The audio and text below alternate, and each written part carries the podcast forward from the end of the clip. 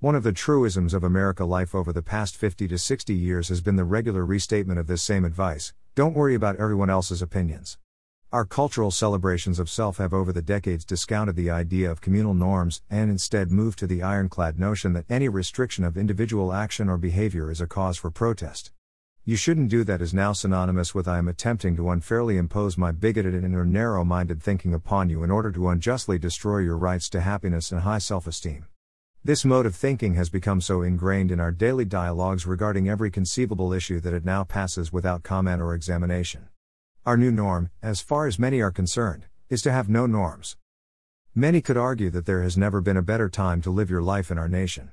Given that all we do, say, or think is considered beyond judgment or reproach, Everybody can exist in a cozy cocoon of self satisfaction where we are welcome to simply ignore the viewpoints of haters and actively seek societal support or legal redress should we be compelled to hear or experience any negativity at all directed our way. However, the flip side of unceasing egotism is an inability to tolerate reasonable criticism and the growth of an unbearable insularity of thought that can easily mutate into self righteousness. If the only needs that matter are your own, the very idea that you might have responsibilities toward others just doesn't compute. Seeing how many young adults are seemingly overwhelmed by parenthood, or abandoning the notion altogether, I cannot help but wonder if the individual sacrifice necessary to raise a child is beyond the ken of the me, me, me generation. Changing diapers and carpooling your child's soccer team are very likely to interfere with an individual journey of self exploration and self enlightenment, and having to prioritize a teenager's orthodontics over a vacation trip to Bali is not a choice the completely self involved are ready or willing to make. The inward gaze for validation has also led to a moral slash ethical trap that I call the privileging of personal agency, which is making most debates regarding the difficult issues today facing our nation close to impossible. Here's how it works if we are each our own moral exemplar, we must in turn vociferously defend the rights of others to be the sole captains of their own existences as well. Hence, any policy or proposal that might even hint at restricting personal freedoms is an immediate target requiring a full nuclear, rhetorical response, which leads to some unsurprising, and other frankly amazing, conclusions about the preferred direction our society and nation. The absolutist positions many now adopt on matters such as abortion, illegal immigration, and gun control, that no restrictions whatsoever are allowable or justifiable, are a bit easier for the uninitiated to comprehend if seen as a defense of unfettered personal choice rather than logical arguments to be parsed and understood. Any question of legalizing abortion up to the point of actual birth, efforts to slow down the road race across the southern border of the U.S., or proposals to stem the slaughter in our streets are considered to be an unconscionable restrictions of personal agency that are clearly the work of those less enlightened and less loving of the full range of humanity and human choice. Therefore, the question of the human rights of a fetus at 9 months minus 1 day is nothing other than an unwarranted attack on a woman's agency over her own body, and unworthy of any further consideration. Likewise, any pesky worries about the lack of control America has over its own borders is simply an expression of fear and hatred that fails to respect the right of all people to go wherever they choose without interference.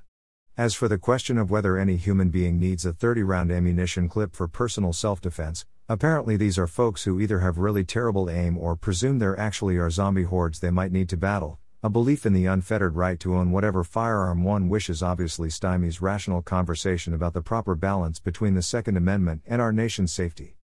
These discussions, and a great many others, are not about the merits of the arguments on either side of the issues at hand, it's a question of frantically and furiously combating any suggestion of limits on individual actions.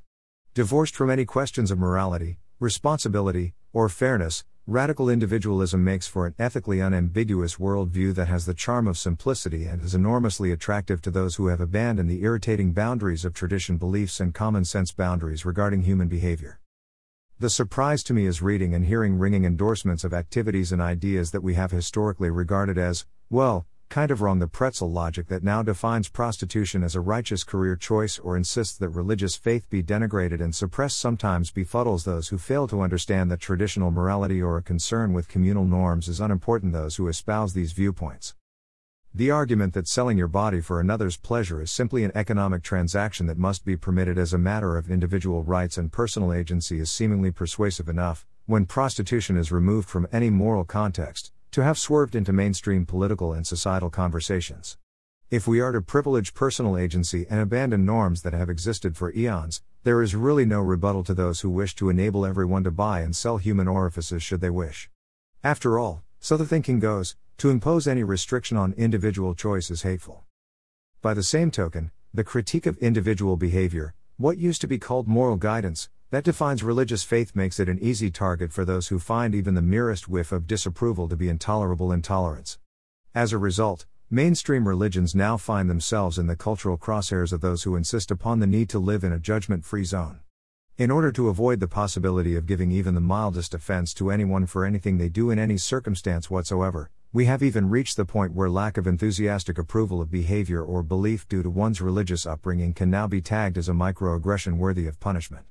Having grown up believing that a lack of respect for the religious faith of others was a sign disrespect and intolerance, many who do not spend their days glued to CNN and MSNBC now find themselves confused by the daily celebrations of religious persecution in much of the mass media, unless they are aware of the underlying cause. Choice is wonderful, and freedom is precious. However, when both become the ends rather than means, we live lives devoid of meaning and message, and we should perhaps be less surprised than we are by our often self centered and selfish society. This is the painful outcome we all must today endure to avoid censure or sanction from those who claim to love individual freedom and celebrate human choice, but do not.